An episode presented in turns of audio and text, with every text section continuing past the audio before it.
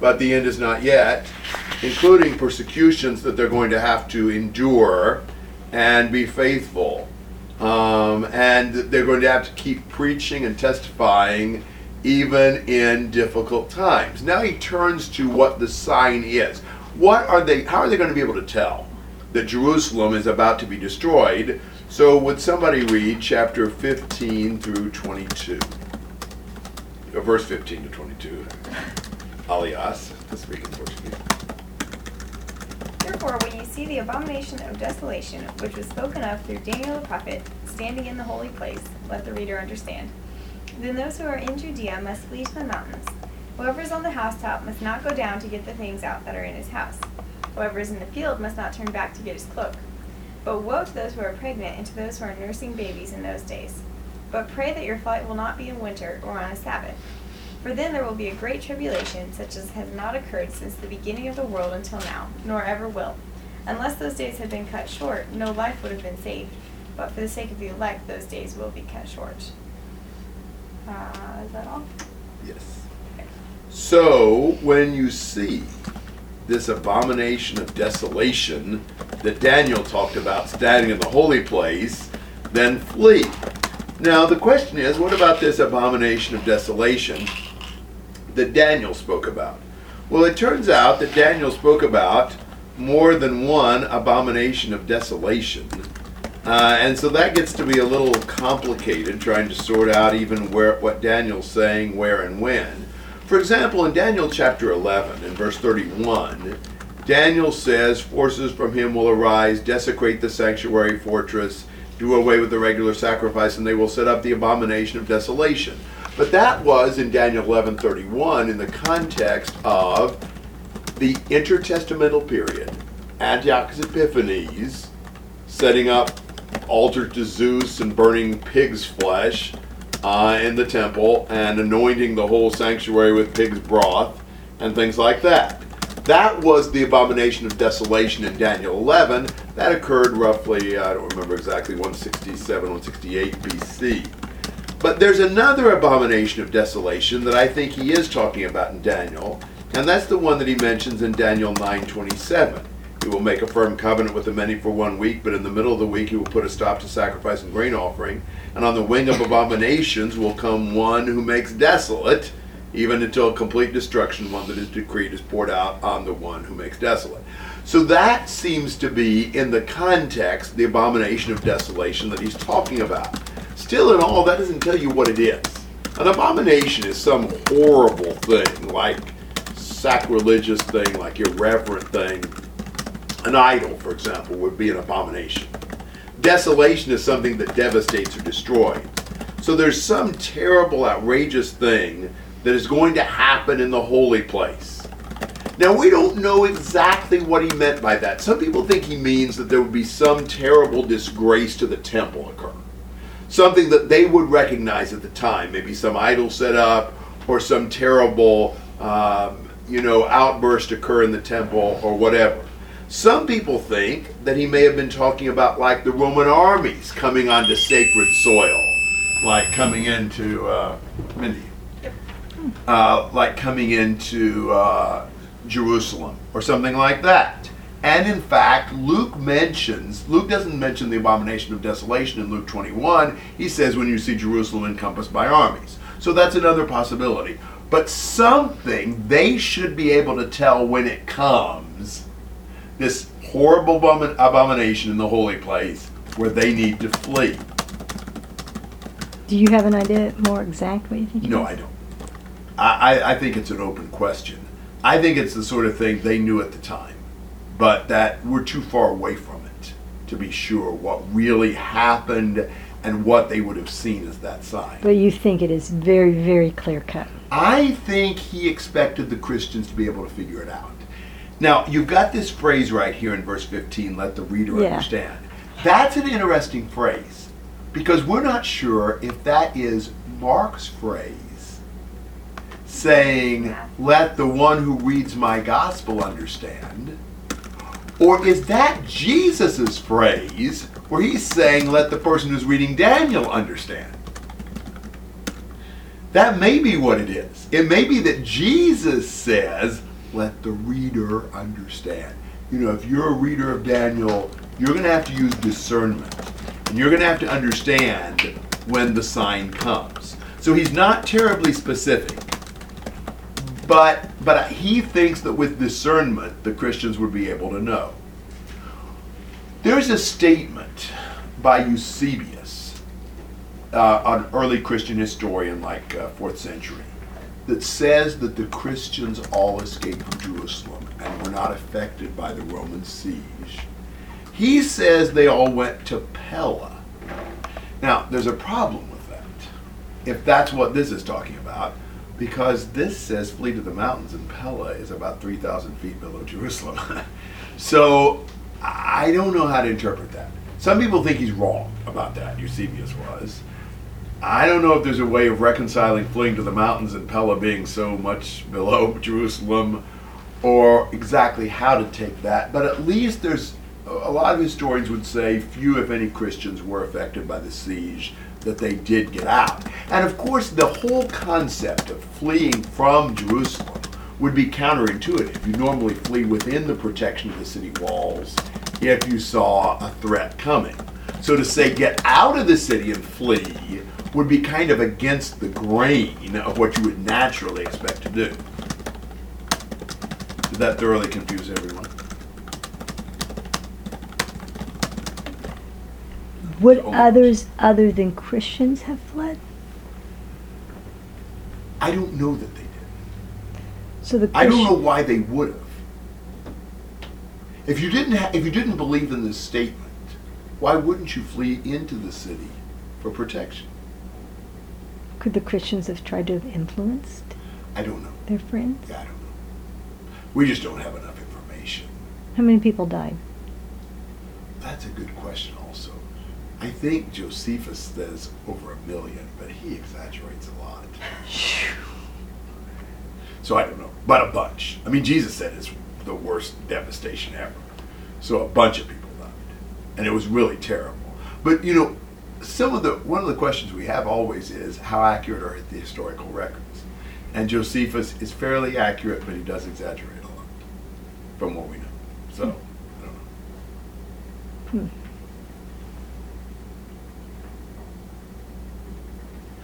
So Jesus says, you get out and like quick. If you're on the housetop, you know, don't go down to get the things that are in your house. You know, if you're in the field, don't go back to get your cloak. You know, that would be kind of standard emergency language. If you go back home, it could cost you precious time. And, uh, you know, running is critical. Not a moment can be lost. Uh, obviously, you know, the people who would take this as referring to the second coming are going to have a real problem. You know, how is fleeing going to help you when Jesus comes back? You know, so do you suppose he can't find you if you're in the mountains? So, the, uh, almost almost everybody has to admit this part of the passage is talking about that destruction of Jerusalem 40 years after Jesus spoke. Now, what are some things that would make it difficult for them to flee? I mean, like verse 19 Yeah, pregnancy and nursing. yeah. If you got small children, try and have to get out like that, it's going to be harder. In verse 20, Winter or Sabbath. Yeah, winter is going to make it harder because it's colder. There's more rain. The swollen ste- streams are harder to ford, and things like that. Is there winter and summer? Like in the Same place? time. Time. Yes, they're in the northern hemisphere. Yes. And uh, the Sabbath is going to make it hard to leave. You know, there are strict Sabbath laws. It'd be hard to buy provisions. Fanatical Jews might object to your traveling on the Sabbath. The city gates may have been locked on the Sabbath. So that would make it difficult also. So he says, pray that it not be too hard to flee because you really need to get out. Because there's going to be this terrible tribulation, the worst there's ever been. just a really great percentage of the Jews were killed.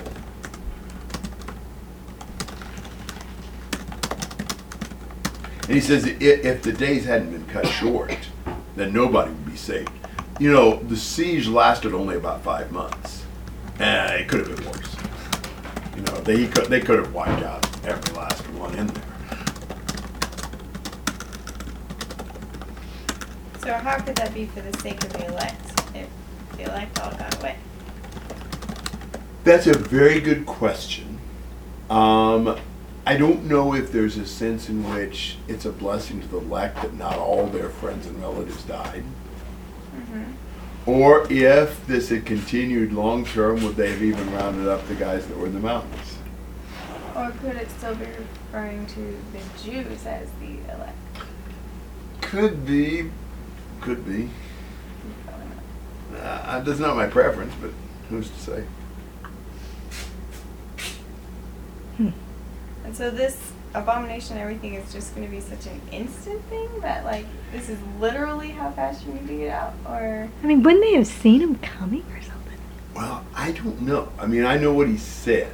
I, I mean, I don't know that this is a blitz, blitzkrieg operation.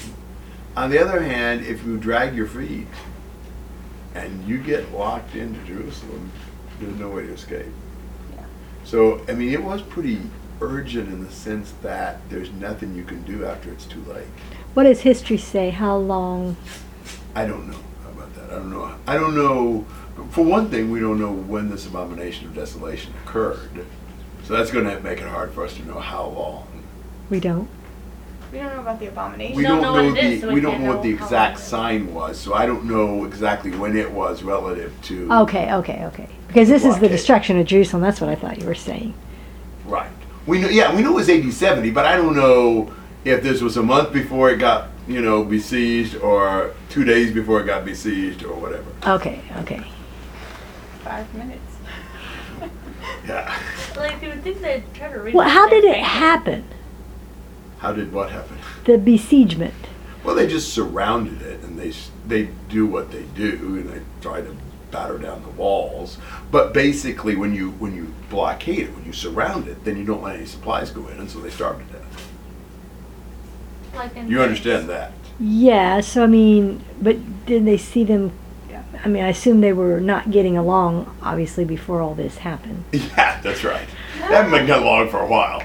So, was there any one incident that led to the? There were several incidents. Um, you know, several provoking things the Jews did to the Romans, and vice versa. And so, yeah, it was a gradually escalating tension. Okay. And now you've exhausted everything I know about. I don't know anything about the history of this. I don't know all that much. So. If I say any more, I'm going to be uh, just talking. Josephus and making things up, exaggerating. Yeah, I don't know to what extent he did, but you know he does. He has Josephus is not always accurate, so as most historians aren't, especially living right there in that. All right, uh, twenty-three to twenty-seven.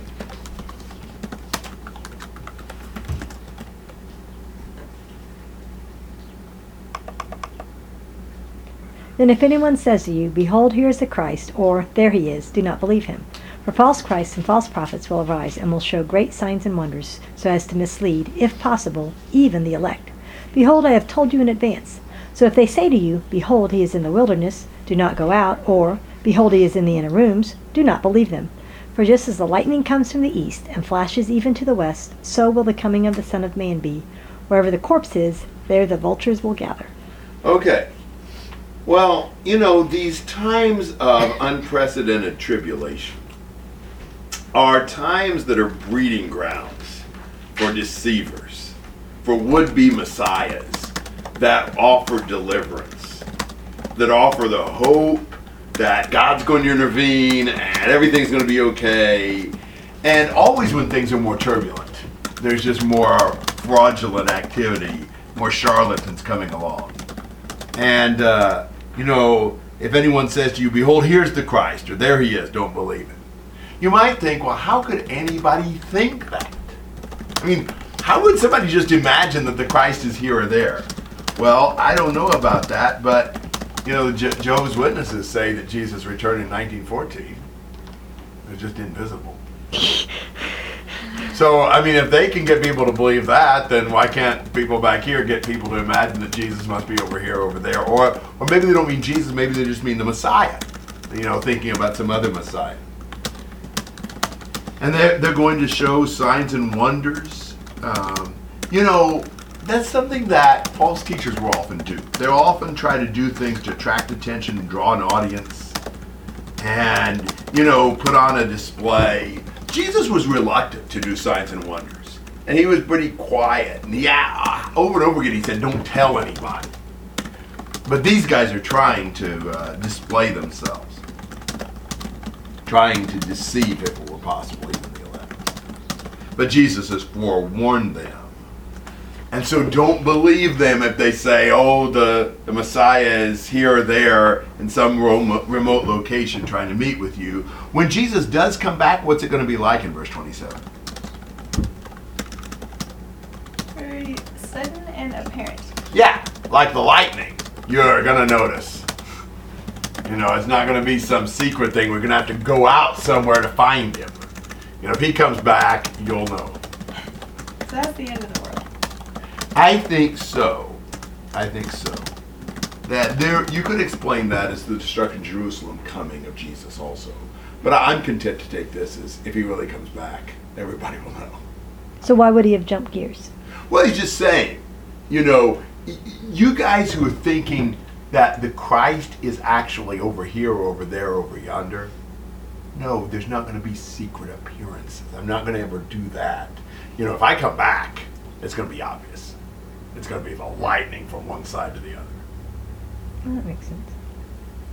That, that, that seems the most reasonable to me, but I wouldn't argue that strongly. Oh, and then verse 29, he says, but, and then he goes back into his former thought. Like, there's going to be people who are saying there's Christ and stuff, and he says, this is where I'm coming. But that that's not what I'm talking about right now. He goes back to where he was talking about. Yeah, uh, yes, to some extent. Um, to some extent. In verse 28, though, where the uh, corpse is, there the vultures will gather. You've seen that, haven't you? What do you know if the buzzards start circling? There's something dead down there. There's a dead animal somewhere. You hope it's not you. you know. And so, what's he saying here? What's the corpse?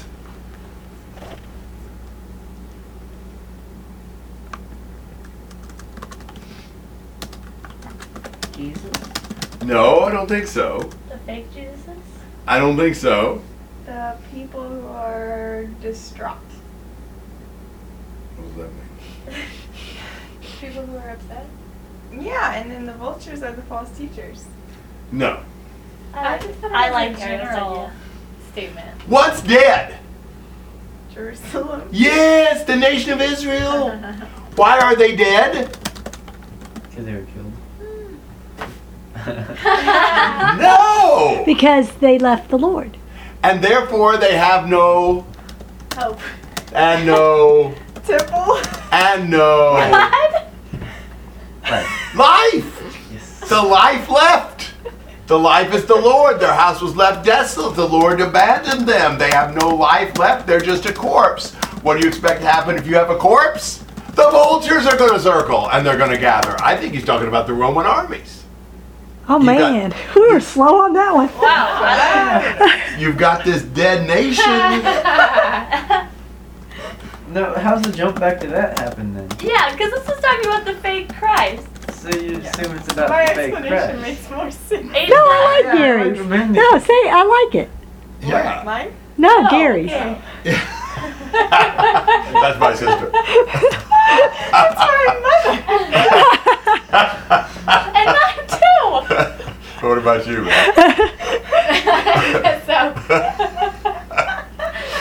You're So- pretty young at the time. So Israel is dead because the Lord has left them, and so that's why the vultures have coming, which is the Roman army that's going to pick them apart. Which is really what he's been saying through all of this. You know, the whole context is 24 2. The stones are going to be all dismantled. You know, and here's some things that won't happen. When the abomination of desolation happens, the people in Judea better leave because there's going to be this terrible tribulation. And if in this time of the terrible tribulation somebody tries to convince you to go here, there, or yonder to find the Messiah, you know, don't believe them. There's going to be plenty of false messiahs, you know. But when I do come, It's not going to be like you're going to have to go somewhere to find me. It's going to be obvious. And then returning back to his main thought, this tribulation, this destruction, it's exactly what you'd expect. You've got a dead nation, the vultures are going to gather, and they're going to destroy Jerusalem. Wait, I, I, like what you said with verse 28, but how does it get to that? Like, how do, does it just automatically jump back from the Christ Yes. to the Jewish nation? Yes. It seems unnatural. Well, I think it's very natural. You know, he says, unless those days had been cut short, verse 22, no life would have been saved. But for the sake of the elect, those days would be cut short. Then, if anyone says to you, Behold, here's the Christ, or there he is, do not believe him, for false Christs and false prophets will arise, and will show great signs and wonders so as to mislead, if possible, even the elect. But I, behold, I've told you in advance. So if they say to you, Behold, he's in the wilderness, do not go out. Behold, he's in the inner rooms, do not believe them. For just as the lightning comes from the east and flashes even to the west, so that will the son of, coming of the Son of Man be. Wherever the corpse is, there the vultures will gather. Oh, and then verse 29 says, but immediately after the, The tribulation, tribulation of that tribulation. Yes, exactly. Okay, I got it now. Exactly. The tribulation he's talking about, say in 21 and 22. The tribulation that comes because the vultures are gathering around the corpse. So he just sort of went off on a little aside saying this is they're going to try to mislead you. Hey, you're going to know when I come. So he's sort of just explaining so that. don't ex- in this troubled time, don't grasp at straws and believe that the Messiah is here, there, or yonder, ready to deliver you. It's not going to work like that. When I come back, everybody will know. Meanwhile, the nation's dead. The vultures are gathering. That makes There's a lot of sense. that.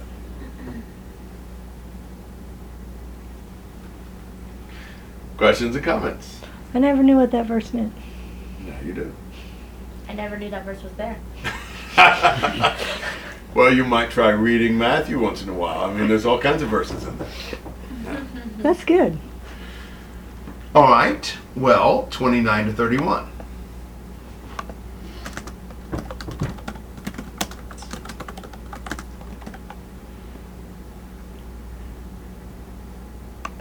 But immediately after the tribulation of those days, the sun will be darkened, and the moon will not give its light, and the stars will fall from the sky, and the powers of the heavens will be shaken. And then the sign of the Son of Man will appear in the sky, and then all the tribes of the earth will mourn, and they will see the Son of Man coming on the clouds of the sky with power and great glory. And he will send forth his angels with a great trumpet, and they will gather together his elect from the four winds, from one end of the sky to another. Now, when you read immediately after the tribulation of those days, connect it back with verse 21, um, and and the thing that they are fleeing to the to the mountains to avoid. You know, immediately after that tribulation, here's what happens. Now, this is really challenging for us because what does it sound like? End of the world. It sounds like the end of the world. And it sounds like that because, generally speaking, we're not very familiar with prophetic language in the Old Testament It didn't sound like the end of the world to me. that, that uses that kind of language constantly for God's judgment against a nation. And so, for people who've not been reading Isaiah and Ezekiel and Psalms and Haggai and Daniel and things like that, this sounds like this has to be the end of the world. But if you've been reading those books, it sounds like it has to be the destruction of Jerusalem. You know, because he says, for example, in verse 29, the sun will be dark and the moon will not give its light and the stars will fall from the sky and the powers of the heavens will be shaken. Well, that sounds a lot like Isaiah 13, talking about the destruction of Babylon at that time, and Ezekiel 32, that talks about God's punishment against Egypt at that time. If you read this in the light of Old Testament prophecies, you'll recognize that this is typical judgment language saying the world was going to end for a particular country. Their lights were going out. Or you read, the sign of the Son of Man will appear in the sky, and then all the tribes of the earth will mourn, and they will see the Son of Man coming on the clouds of the sky with power and great glory. And somebody said, it has to be the second coming. Well, it doesn't have to be the second coming because we know it wasn't in Isaiah 19. When in Isaiah 19:1, behold, the Lord is riding on a swift cloud and is about to come to Egypt. And we know in the context that he's going to come and defeat the Egyptians, probably through Nebuchadnezzar of Babylon or something like that. And so when the Lord comes on the clouds, it just means he's coming in judgment. It's a symbolic, figurative coming to show his judgment.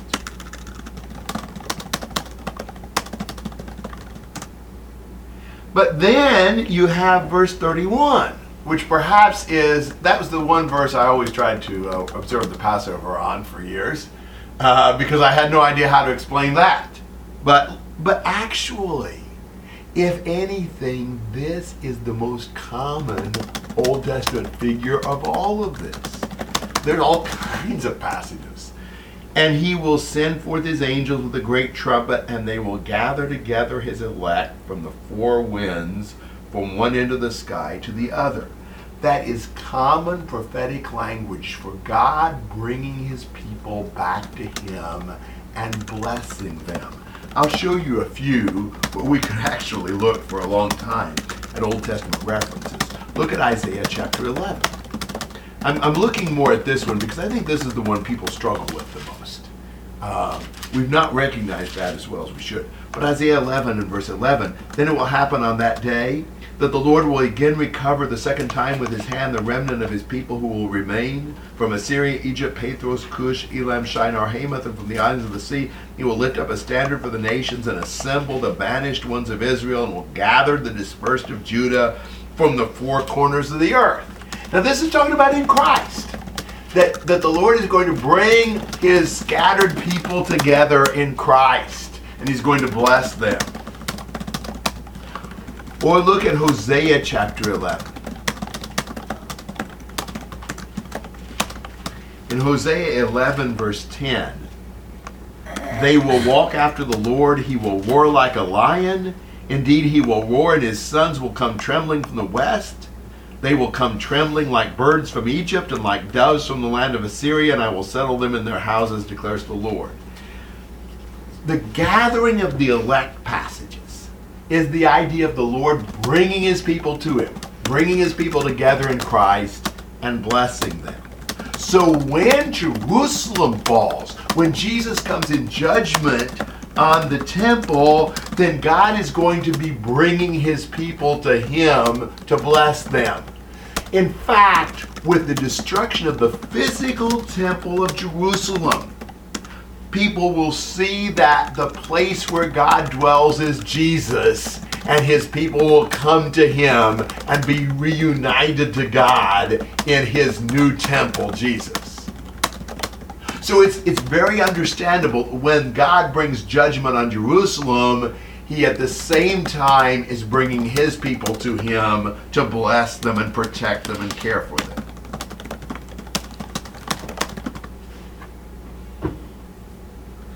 So he's saying right after that tribulation, the world of Jerusalem is going to end. Jesus is going to come in judgment against them, and he's going to gather his people to him and, and bless them. Comments and questions on 29 to 31. That's the tough passage in here. Got that one better than 28. Good. But you're familiar with the prophetic language a little bit. yeah. So it doesn't seem so weird to you to read that stuff. But if you've never read Isaiah, Ezekiel, you know, or any of that stuff, then it's like, well, this sounds like the end of the world. Sounds like Revelation. It does sound like Revelation, which uses some similar language also for the destruction of the persecutors in that day. You know, and you've got even passages like Revelation 2:16, if to the church at Ephesus, if they don't repent, I will come and make war against them with the sword out of my mouth. Was that the second coming coming? Well, I don't think the lack of repentance of the false teachers at Ephesus was going to bring Jesus a second coming. Would you say that you are in the minority taking it like this, even Yes. among Christians? Uh, bi- biblical Christians? Yes. No. Okay. I think the majority of biblical Christians would take take it this way if they've studied it at all. But among denominational scholars, yes. There are those who do take it correctly, but they're in the minority. I think the mon- it's amazing. Denominational scholars even know this prophetic language, and for whatever reason, still they want to take this literally and make all kinds of weird stuff out of it. And so they have Jesus jumping back and forth. I was going to say, why would they say Jesus is jumping to this when he's talking about the I just heard there was a friend of mine in Brazil who's a Christian. He hadn't been a Christian very long at all.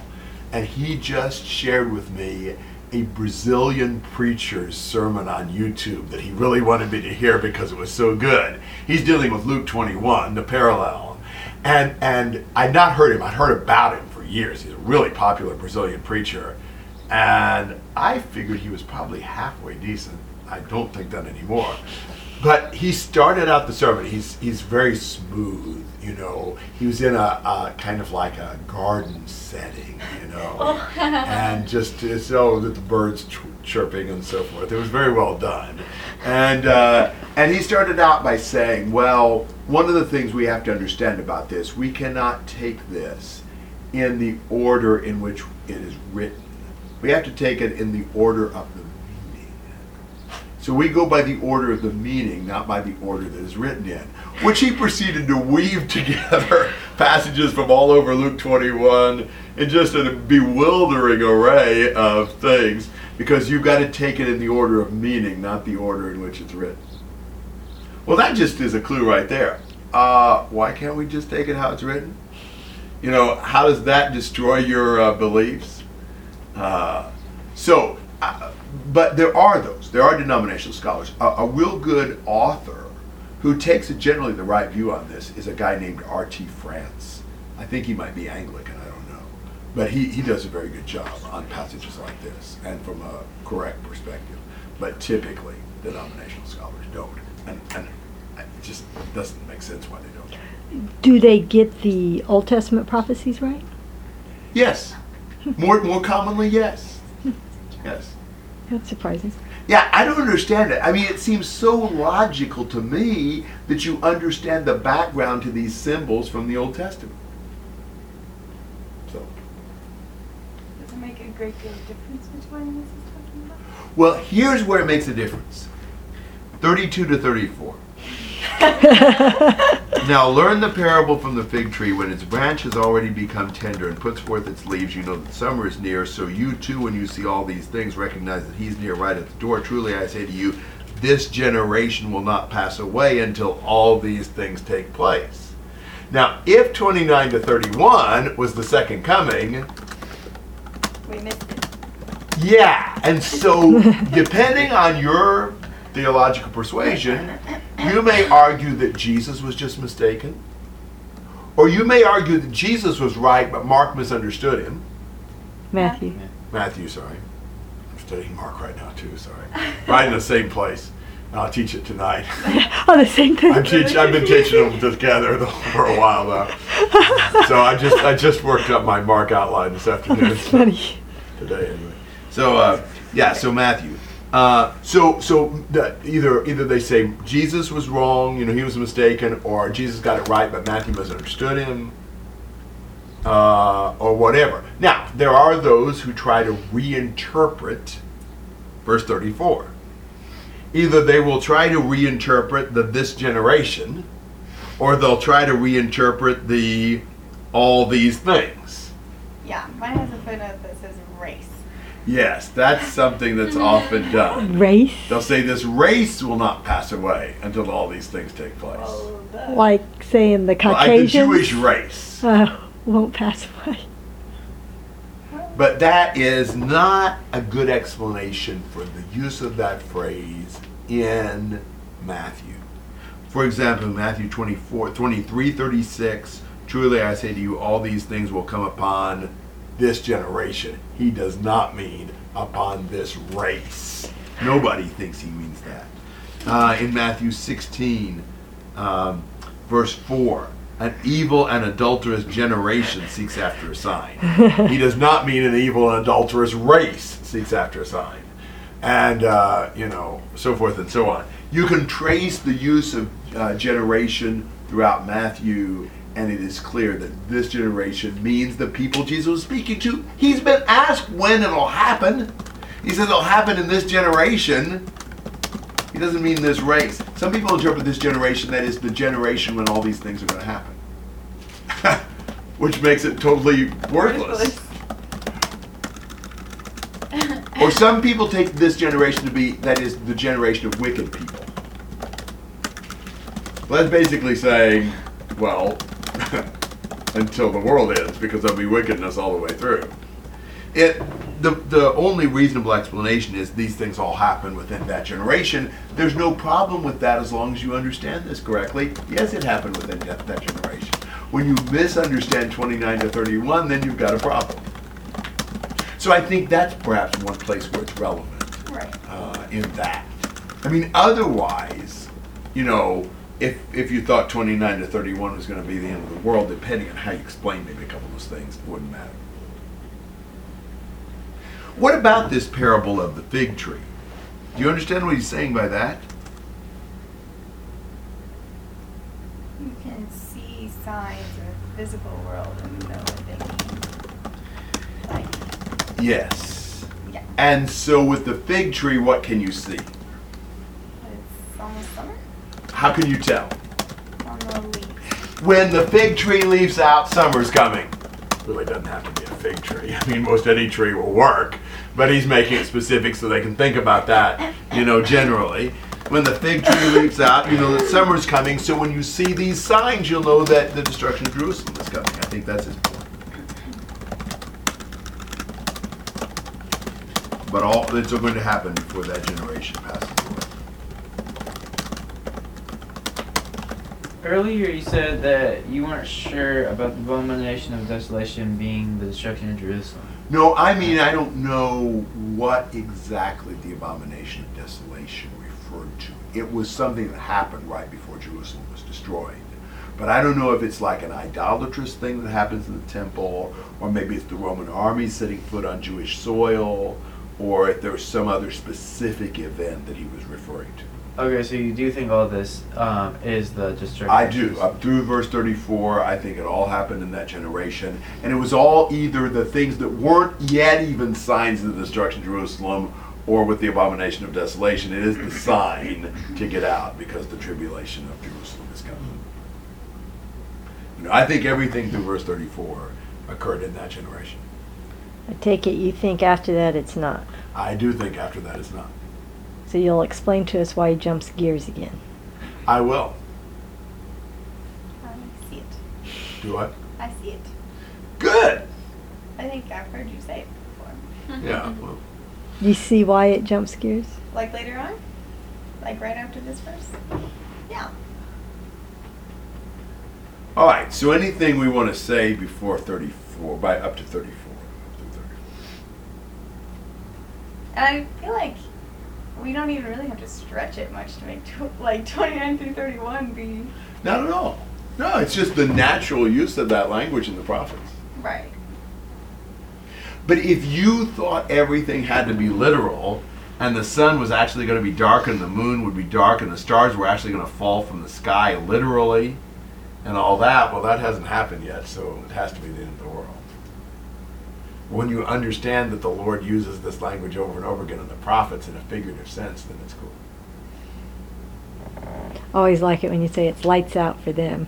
Yeah, That I mean, because that's understandable. We say that, and that's Sure. what he's saying. yeah, it is. Mm-hmm. Okay, I'm gonna say goodbye before we move on to the next section. Feel free. Goodbye. goodbye. That's Thank for you. you. All right. I have this.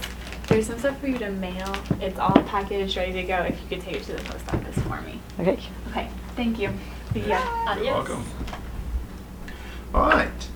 Moving on to the next section then. 35 to 41.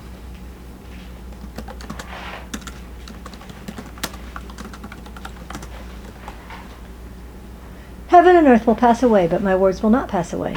But of that day and hour no one knows, not even the angels of heaven, nor the Son, but the Father alone. For the coming of the Son of Man will be just like the days of Noah. For as in those days before the flood, they were eating and drinking, marrying and giving in marriage, until the day that Noah entered the ark. And they did not understand until the flood came and took oh, them all away, so will be the coming of so the coming of the Son of Man will be. Then there will be two men in the field, one will be taken and one will be left. Two women will be grinding at the mill, one will be taken and one will be left. So, heaven and earth will pass away, but my words will not pass away. Now, Jesus has been talking about some things that are going to change. Some pretty dramatic things that are going to change. Some kind of foundational things like the destruction of the temple. But in this sea of change, Jesus' words are solid and abiding. You can always trust what he says. His words more permanent than the universe. But then he says, But of that day and hour no one knows, not even the angels of heaven, nor the Son, but the Father alone. Now, clearly, he's not talking about the same thing he was just talking about. Because he's just been saying when it would happen within that generation. And he's been saying you'll know because it's just like when the fig tree, you know, leaves out, then you'll know summer's near. Here he says nobody knows.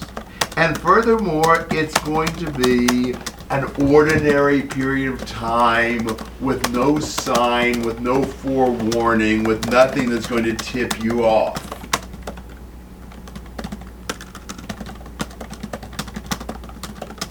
It's going to just kind of be a calm period, and you just need to be on the alert.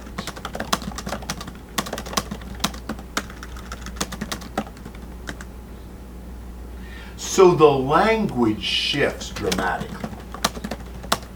We've been talking about these days, now we talk about that day and hour. We talked about a period with signs, and now there's no signs. So Jesus is using the opportunity where he was talking about the destruction of Jerusalem to go ahead and talk about another coming of his that would be a great judgment that was foreshadowed by the judgment against Jerusalem. That's the great judgment when Jesus comes back, the ultimate judgment. So he goes ahead and moves forward to talk about that one now, starting in verse 36. Okay. Do you also see it as answering the rest of their question back in verse 3? Because they say, Tell us when will these things happen? He's answered that now. When will these things about the temple being destroyed happen? And then, and what will be the sign of your coming and of the end of the age? Is he answering the last two questions now? Perhaps he is. Now, I don't know what the disciples really intended by their question. I think they may have thought that the destruction of Jerusalem and the second coming and the end of the world would all be the same thing. So it may be they were confused when they asked the question, but Jesus explains when he gives the answer. Jesus is not limited by their questions, but I think it is possible they were encompassing that, and so Jesus divides this out and, and further answers by answering that part of the question. Even if they thought it was together, Jesus shows them it'll be separate. And he switches gears because he said heaven and earth will pass away, but my words won't. So he's talking about but that day when heaven and earth pass away. Yes, and the phrase that day is almost just a technical phrase to refer to the time when Jesus comes back. I mean, look at it some here. Uh, In 42, be on the alert, for you do not know which day your Lord is coming. In 44, uh, the Son of Man is coming in an hour when you do not think he will. In 50, he's coming in an hour that you do not expect. In 2513, you don't know the day nor the hour. The day and the hour really refer to the ultimate day of judgment. What he's been saying before this, like verse 19, those days. Verse 22, those days. Verse 29, those days. But of that day and hour. So he changes the nature of the language. And there's a number of other passages, even in the book of Matthew, that seem to use that idea of that day and that hour in this way. You know, um, for example, in eh, 11, uh, 22 and 24, it talks about in the day of judgment, it'll be more tolerable for Tyre and Sidon or others than for you. In uh, 1236, he talks about in the day of judgment. Uh, in 722, he talked about uh, many will say to me on that day. So that day or the day of judgment seems to be something that's used in Matthew and other passages in the New Testament to refer to the judgment day. But what he was saying earlier in Matthew is those days. But yeah, I'm saying that's why it fits. It flows with what he was just talking Right. about. Because he just mentioned this generation won't pass away, heaven and earth will pass away, my words won't, and then he goes, expounds on Right, that. and I'm, I'm intending to confirm what you were saying. Okay. Well, that was my question: was why would he jump? But you- you're showing it's a logical. Yes. And Jump. he does jump. Because he doesn't finish the sermon until 26 1 when Jesus had finished all these words. Well, Oh. 25 is the parable of the virgins, the parable of the talents, and the judgment scene where he divides the sheep from the goats. That's all in the same sermon. Does he ever go back from here on out to go back to the destruction of Jerusalem? No. So once he jumps gears, he stays jumped. Yes. But isn't it not jumping gears but continuing gears? Because it start of 25 says, then the kingdom of heaven will be like this. So after Christ has come, after the end of the world, then the kingdom of heaven, could that be talking about? I don't know. I haven't looked at it, so I don't know if it actually makes sense. I just think it's now. mostly talking about the judgment day. The ten virgins is when the bridegroom returns and they're not prepared. So then it's talking about heaven, and then They're talking about the judgment day, yeah, yeah. yeah, the judgment. day. So it continues with that. So know, it's the not great a jump. Still, it's not a jump. No, 2436 and following is talking about the second coming and the day of judgment. Down to 2435, he's talking about the destruction of Jerusalem. And, and he uses a similar language. Look at that, for example. Um, look at, at uh, verse uh, 42. Therefore, beyond the alert, for you do not know which day your Lord is coming. Look at 2513. Beyond the alert, then, for you do not know the day nor the hour. He uses the very same. Now, what did he said earlier? Beyond, you know, get ready and flee. Be watching for the abomination of desolation and, and get out. Here he says, beyond the alert, you don't know when it might be. Well, what makes the most sense to me, though, is the fact that you're like the destruction of Jerusalem is a foreshadowing. Yes. So now you talk about that, and then now, Yes. to me, then there's your logical. I agree with that, but I'm saying I'm also saying that everybody except a small handful makes a break somewhere. Well, I see the difference in the language. I think that's really clear. I was just trying to figure out why would he do that. I, I, yeah, I think he's he's using one as a foreshadowing of the other. I mean, there are a few people who argue they're the preterists or the hyper preterists that everything, including all of chapter 25, is the destruction of Jerusalem. But that really stretches everything. Well, don't they think Jesus came then for his judgment? Yes, they Final think the judgment. judge. The, they think the second coming was the coming and destruction against Jerusalem. They don't think there's another second coming. They think we're already in the resurrection. So what do verses 40 and 41 mean? Good question. Yes. He's talking about this ordinary period when everything's normal, you know, they're eating, drinking, they're marrying and giving in marriage, and nothing really strange is happening. And suddenly, God's judgment comes, just like suddenly the flood came and took them all the way, all, the, all away. So it'll be with the coming of the Son of Man. There'll be two people in the field. You know, they'll just be ordinarily working, and one of them will be taken and one will be left, or two women will be grinding at the mill, one will be taken and one will be left. There'll be this sharp separation. Two people who are working at the same job, but one will be taken by the destruction and the other will be left in security, or vice versa. I'm not sure which. But he's basically saying you may have two people who are externally similar, but this day of judgment will annul those similarities, and one will be saved and the other will be lost. Sounds like the rapture. Uh, but there is no such thing in the Bible. And that, you know, what what happened in the flood? Well, some were, you know, some were in the ark and some were taken by destruction.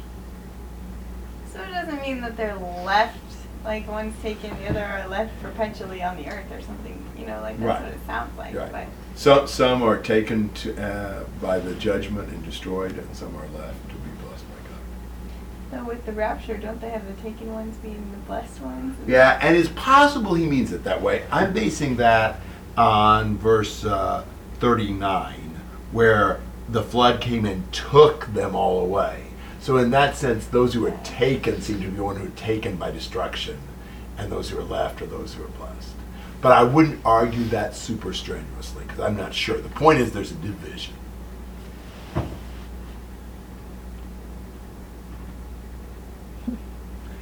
If it was like the destruction of Jerusalem, you'd know when it would be, and you wouldn't have to live in constant readiness. But since you don't know when Jesus will return whatsoever, nobody does. You know, uh, no human being does, no angels do, even the Son doesn't. Then you've always got to be ready.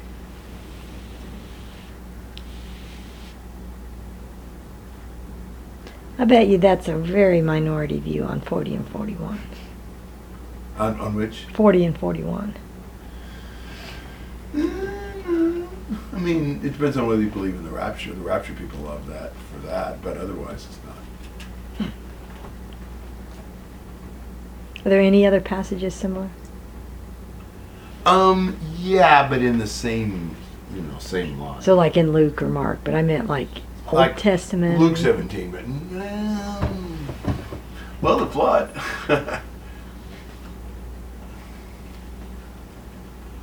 well, you know, what about like Isaiah 65? That sort of sounds like that. You know, behold, my servants will eat, but you will be hungry. Behold, my servants will drink, but you will be thirsty. Behold, my servants will rejoice, but you will be put to shame, and so forth and so on. That's Isaiah 65, 13 to 16. So you've just got that idea of the contrast.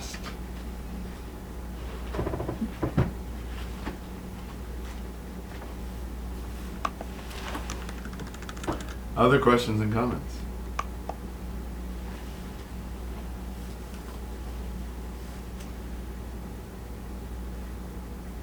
All right, well, let's stop here then for now. And we will uh, work on this starting again in 42. But